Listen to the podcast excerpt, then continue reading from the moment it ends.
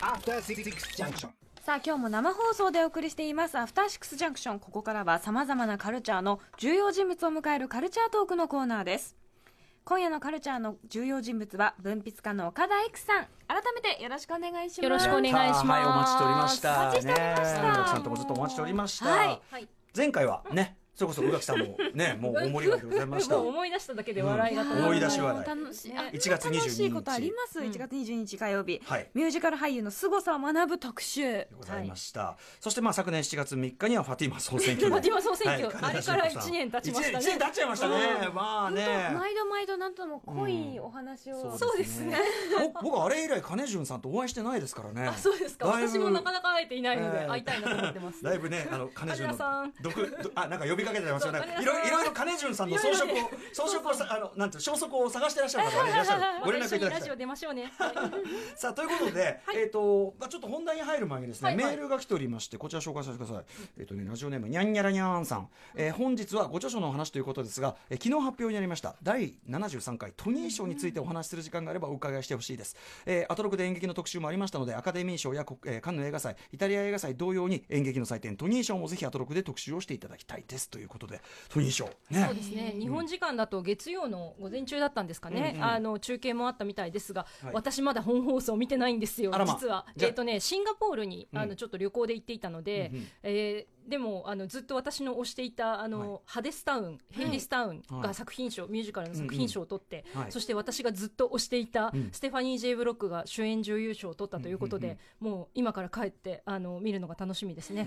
このあの舞台ヘイディスタウンですか、ハデスタウン、はい。こちらもご覧になってる？え、あのうん見てきました。はい。前評判もあのすあの素晴らしかったですし、うんうんうん。あのやっぱりねあの見てあの劇場で出ながらみんなでこれは取るでしょうって言いながあらー。こう出ていくようなちょうどノミネートの日だったのかな、うんうんうんうん私が見たのはもうすごい盛り上がりで。はいあのなのであのぜひおすすめです。私もあのおすすめです。今回最多、えー、8部門受賞ということなんでね。そうですねはい、はいえーということで、ヘイデスタウン。まあちょっとそのトニトニータあのトニー賞の話もですね、はいちょっといずれはちゃんとやりたいんですけども、今日はですね、今日は違うと。岡田さん、ようやくちょっとね、本業の話ですから、これ今日はちょっとがっつりやりましょう。そうねうんさあ、ということで改めて岡田育さんご紹介を、じゃあ、宇垣さんからお願いします。はい岡田育さん1980年生まれの文筆家雑誌「婦人公論」や書籍の編集者を経て2012年からフリーに。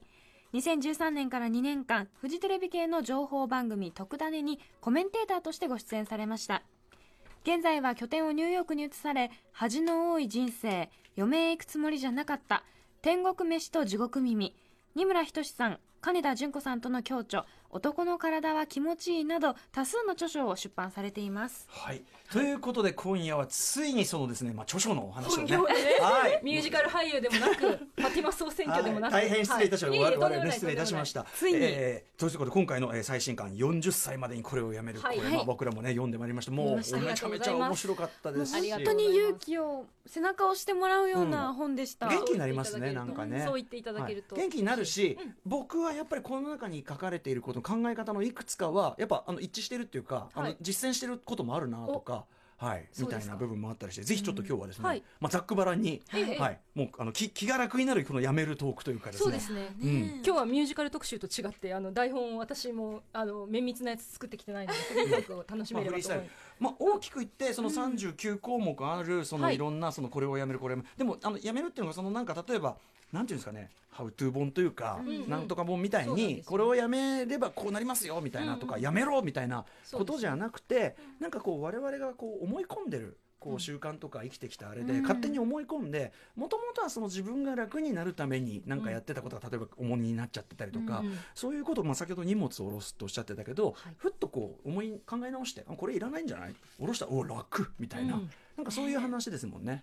だからそのあのやめるものは実はそのこの項目と同じじゃなくても人それぞれいいというか、そうそう。あの私のしないことリストが39個あのこの本の中に書かれてるんですが、ええ。これを読みながらあの、うん。皆さんそれぞれあ私の自分自身のしないことリストどんな感じだろううんうなん。というふうに振り返ってみていただければと思っています。例えばあの敬語をめぐる、はいあの下りがあるじゃないですか、はい。まあ、敬語をやめるとか、まあ、うん。完全にやめるということではなくて、えー、となんかまあ絞っていくというかね使い方とね。ね。あのガスの火をこううん。ちょっと最小限まで絞っていくっていうような表現をしてました。でも僕、まあ、これを読みながら僕わりかちどっちかというとあの敬語を、うん。まあなんていうかな四六時時中敬語を使ってる派なんですけど、でもここに書かれてる通り僕どっちかっていうとそれやっぱ省エネなんですよ、うん。要するにその人を分け隔てなく敬語を使ってる方がいろいろあのなんていうの？いろいろ楽じゃんっていうかそうそう。なんかそういう考え方なのであそこも否定されないてないところの書き口がこうですね、そうだ歌丸さんの場合は人に合わせて喋り方を変えるのをやめたっていうことですよね。あのこのあの俺はこの喋り方でいくぞっていうふうに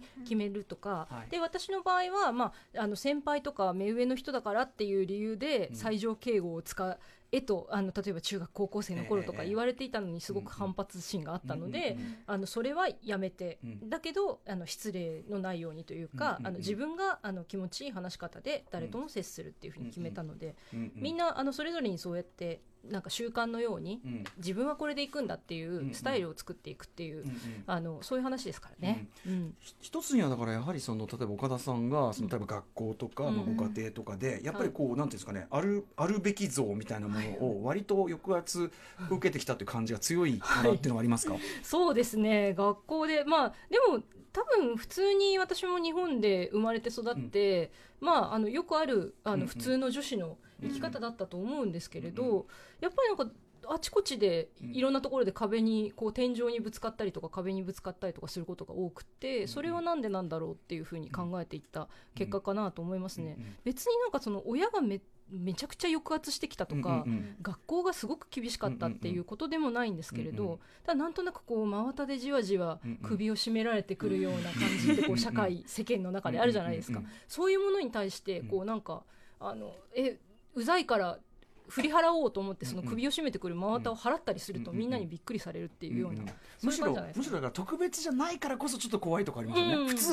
ねみんなにとっては普通ってされてることだけど、えそれ普通えなんかそれ嫌なんですけどっていうとすごい反抗的に見られるとか、そうなんですよ、うん。まあお酌とかもそうですしね。おお酌やめようのねとか書いてある電話をやめるっていうのもねなんか、うん。あの私は今世界を着信拒否している女なんですけれど。いやわかりますよ。ぼ僕これこれはまさに我が家置いたりで俺全然で電話出ないんですよ、うん。電話ぶしつけすぎだろうって思ってて。そうですよね。いきなり人んちの本当に書かれてますけどいきなり人んちに来てドアガンガン叩いて出ないとなんか無礼呼ばわりされるってそんな話あるかっつって。とむしろだから何時から電話しますってじゃあ言ってメールをまずくれって私は思うんです 一よまず言ってよみたいな、うん。何時だったらいいですかとか、すごい。だからあのね非常に考え方として僕あもうあわかるとかやってるこれみたいなのもあったりね、えーあります。まあ宇垣さんなんかもね相当。いやもう本当になんかあのこういう先輩がいるからこそ私これからが本当楽しみになるって思いました。うん。ありがとうなんかまあそれこそあのみんながあのこの中でその普通にしてて女の子らしく見える人と頑張らないと男の子に見えちゃう人がいるっていう話をして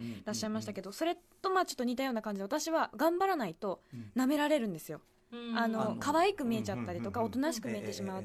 こんなに頑張らなきゃいけないみたいな。んでもそれにそれがでもなんかこう普通の人にとってはそれしなきゃしなくてもいいことええでだからそれのなんていうかギャップっていうのがずっとあったんですけどでもなんかそれに対してなんかでもやっぱり嫌なものは嫌だしって言っていいんだな自分のやりたいようにしていいんだなっていうのがすごい伝わってきて特に最後の第6章とかはい。もう今の私が読んでな泣かずにいかれいられないっていうか。な泣きましたか？ちょっとちょっとうるっときました、うんうんこういう人が周りにいてくれたらよかったのにみたいな。人生のパイセンとしているよ僕は隣にいるよ今ありがたい 岡田さんはでもやっぱりそのなんていうのかなあの少しずつこう荷物を捨ててってえ楽になって今に至るってことですはあるわけですもんね。そうですね。いあの今宇垣さんに言っていただいた第6章っていうのは日本を離れるに至るまでっていうふうに書いたんですけれど、うんうん。うんまあ、これもあのいわゆるその計画的にうん。こう、若い頃から留学してこういうふうにキャリアを築いてって決めていたというわけではなくて、うんうん。どちらかというとこう楽な方へ楽な方へあの、うんでも楽な方へ行くっていうことをすごく真面目に真剣にうんやってきた結果として、うん。まあ、今はあの海外に住んでいたりとか、あのまあ、いろんない今のようなあの人付き合いの仕方になったりとか、うんうん。っていうそのプロセスを書いているんですけれども、うん。でもあの私ももともと宇垣さんと同じあの会社員をしていて、うんうん。この章に書いたこととしてその転職した時にね、ええ。あのいろんな人にこう、まあ、ありがたい話なんですけれどなんで辞めちゃうのっていうふうに言われるわけですよ。うんうん。とかもったいないとか、うんうんうんうんまだまだこれからなのにとか、うんうんうん。続けることにすごく意味があるっていうふうに言ってくださる方もたくさんいらしたんですけれど、まあ、なんかそんな中で一人あの棋士のあの羽生善治さんだけがはい。あの転職することになったんですって私が言うと途端にもうかぶせ気味におめでとうございますっていうふうに言ってくださったんですよ。あー。それはやっぱりその自分で新しい道を、うんうんうん。あのこうね見つけて、ええ。あのそちらに行くっていうのはもうその決断だけでことほぐことであるっていうふうにあの言ってくださってかっこいい。で私もずっとそれを真似して、こう後輩が会社を辞めるとか、あのしょ仕事を変えるっていうような時に、もう必ずメールの最初おめでとうございますっていうようにして、はいはいそういう意味でもね、おめでとうございます。ありがとうございます。まさにね。そうえもちろんその言ってくださった人もいたんですけど、うん。やっぱりもったいないよとか、うん。勇気あるねって足をひ、うんうん。その引っ張ってるつもりはないだろうけど、まあその本当に惜しんでねその才能を惜しんでっておっしゃってることもあるだろうからね一概に勇気を出して決めたことにそんなこと言わないでよ、みまあたいなのが、ねそうか考えた結果言っとんじゃいってのもあるからねであと続けるのがそんなに偉いんかいみたいなまあい偉いもちろん偉いんですけど、うんうんただ私がやりたいことをするだけ、だから今いる場所じゃないところに行くだけなの、うん。みたいな、うんだから私にとってのだからね。そうですね。の人それぞれその楽に生きる生き方っていうのあるだろうしっていうね、そこでやっぱ岡田さんがすごくこうなんていうの？やっぱ合理主義って言葉でいいと思うけど冷静に考えたらこれ意味なくないとか、うん。あの自分を捉えてたこうやっぱ自分を不自由にするこう思考みたいのがやっぱあって、すごいつまんないことで言うとやっぱその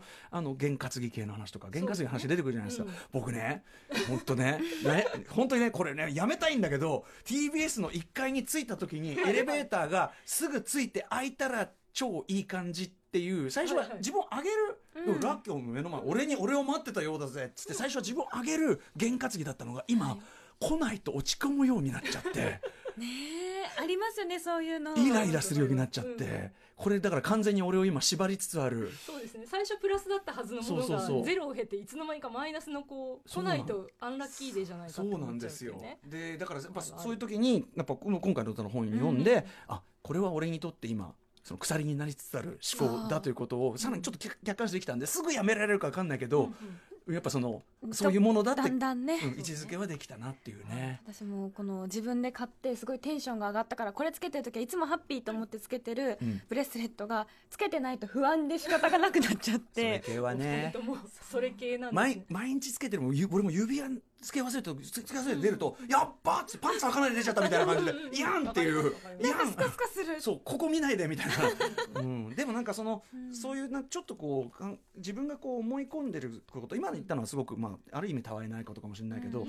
あのいろいろ思い込んでることみたいのをちょっとこう、本当にほぐしてくれるっていうか、ねそうですね、うん。でも今のお話もまあものは考えようというかですね、うんうん。宇垣さんのブレスレットの話とすごくよく似た話を私は浮気はやめるっていう章で書いていて、うんうん。で浮気をやめるってあの、まあ、恋愛の浮気じゃないんですけど、ええずっとそのシャンプーをね、はい。あの切れるたびに新しいの買い替えるのが楽しみだと自分では思ってたんですよ。うんうんうん。でもあのす一つすごくいいシャンプーに出会うと、うんうん。もう浮気しないでずっとそれ買い続けてるんですよね。うんうんうんであ今までそのいろいろ新しいものをどんどんショッピングするのが楽しいと思ってたけど、あそうじゃなくてずっと同じ、私はこれでいいんだっていうふうに思えるものがあるっていうのは、うんうんあのそれはそれですごくこう精神の安定にいいなっていうふうに思う時があっうんうんうんてだからまああのその験担ぎとかあのそういうねずっと同じブレスレットつけてるっていうのも、まあ、考えようによってはあの何かをやめるとか、その何か、えー今日はどれをつけようと悩む時間をうん省力化するとか、うんうんうんそういうかん捉え方もできるんじゃないかなというふうに思うんですよ。ね。一時が万事そんな感じです。私の方は。だからすごいすごいきっぱり何でもかんでもやめた人の本のように見うん。あはいえて。はいそうじゃないんですね、はい。だったらこんなに分厚くエッセイ書かないです。からね、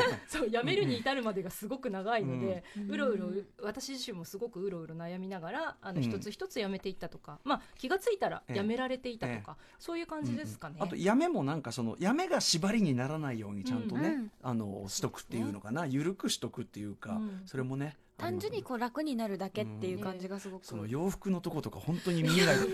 僕ね昔そのねこれ RPSA の方だと思うんだけど、うん。がなんかの雑誌のインタビューで、うん。僕はもう今持ってる服で十分なことが分かったので、これ以上服は買わないことに決めたって洋服メーカーの方がね おっしゃってるのを見てかっこいいと思ってその域に近づきたいものだと思いつつ、えー早うん十年そうみたいな。この服を変えるのやめるのところと暴飲暴食をやめるのところが私の中でちょっとある意味つながっててそのうん。暴飲暴食と一緒なんですよ服買うのが、うん。あのもう魂の充足のためそうにね。服なんてもういくらでも持ってるのうん。に買ってしまう、ちょっと違うとかいう感じで、でもそこでやめたい。ねたかだか服でね服で気持ちがこうんう楽になるんだったらそれはそのねそうなんですっていう考え方ですもんね。そうそうそうそう。いやでも見てちょっと絶望しますよ普通に。ええ そんなにハンガーラック見て泣くみたいな。うんしかもしかもそのその全てがあの宇垣色の珍奇な 珍奇な服という。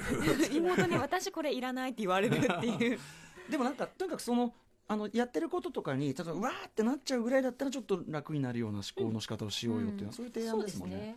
ちなみに歌丸さん50歳おめでとうございあます。あどうもどうも。50歳までに何かやめたなすごく大きくやめたなっていうものとかお持ちですか？私40歳までは39個書いたんですけど、ここから先40代どうしようかなと思って僕結構でもやめ系やっぱ多く、まあ、電話もそうだし、うんいやそれこそスキンヘッドも、まあ、これあ髪型迷うのやめたっていそうことでもあるし、うーんあとね、えっと、ご飯その暴飲暴食でいうと、まあ、暴飲暴食してるんですけど、量はご飯の量はあの炭水化物のね、はいご飯の量は少なくていいことが分かったとか、うん。私もだんだん分かってきました、はい、それ。そうそうそう。これなかなかそう。あの例えばそのモーヤンカレーだったら、うん。俺もうご飯半分でいいんだってことに気づいたみたいな。適量がね。もう。やん彼には行くけどね。っていう話なんですよ。モーヤンは行くし全然あれなんだけど、うんそう。で食べてこうそのその分で食べると、ん。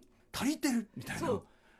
そうででこれでうープスとかなってる。こっちのが損じゃんみたいな。そうそうそう。で20代の人に「えでも大盛り無料っすよ」とか言われて「いや大丈夫大丈夫。もう大人だから大丈夫」みたいに、うん。ようやく言えるようになってきましたけど、後でうーってなることの方が損じゃんみたいな、うんそうですね。ねせっかくお金払ってるのにみたいな。だからそこはねセーブが効くようにうん。なったとこですかね、結局ね時間が惜しいっていう話なんですよね、うんうんうん。そのあの本の中にも書きましたけれど、うん。やっぱりこうあれをしてこれをしてあれもやってこれもやってっていうふうにしてるとまあ人生充実してるようにも思えるんですけれど、うんうん。結局その何もしない時間がたっぷりあるっていう方が、うんうん自分の人生が豊かになるんじゃないかというふうに、はい。だんだん思うようになってきて、でこれはやっぱり1920歳の頃とかにはなかなか気がつかなかったんですが、うんうん。結局その20代の頃に悩んでたこととか、ええ30代になってえでも40代になってこんなことでまだあのうろうろ悩んでいたくないって思うようなことって、うんうん。そこにこう集約されていくというか、うんうん。後でねそれこそお腹胃もたれになっている時間が惜しいみたいな。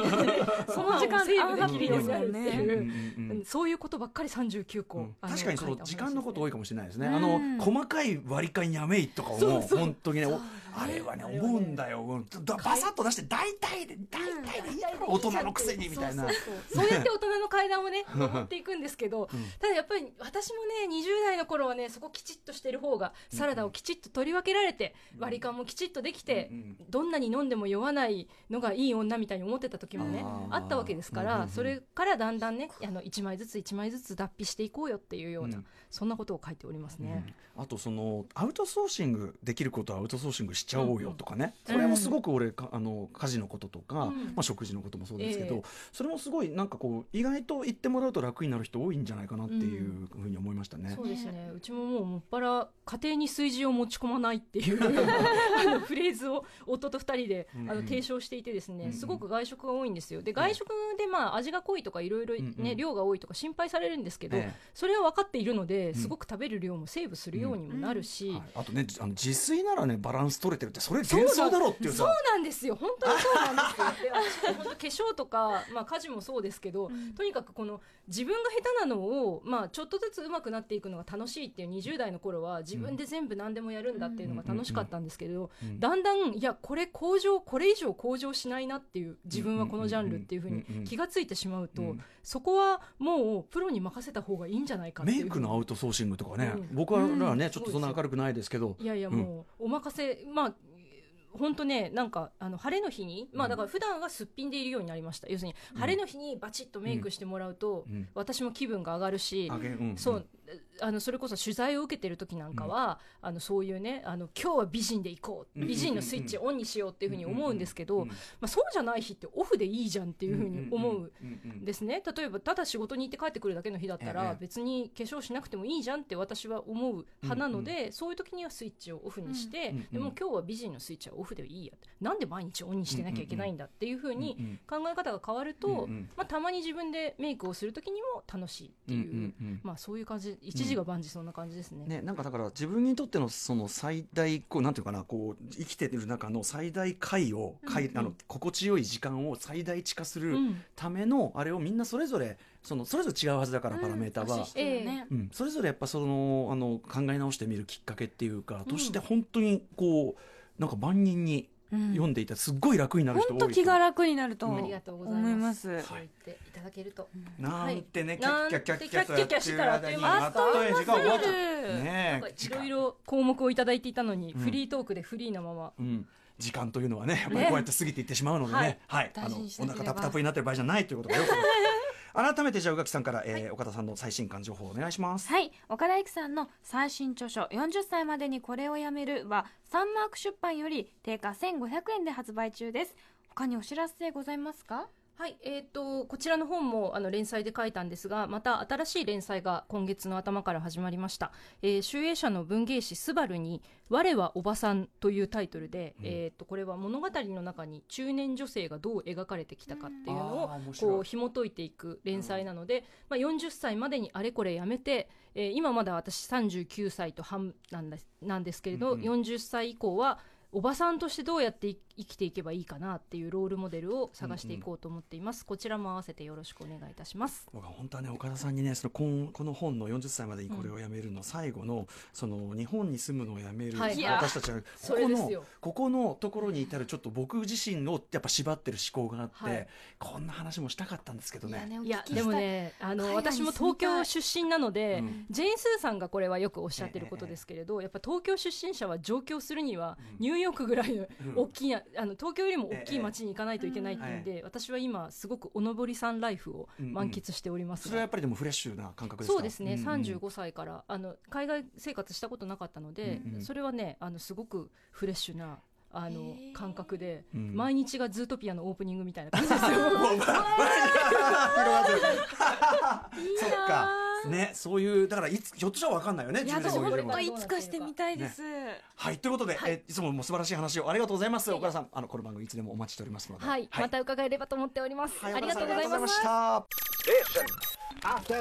Junction.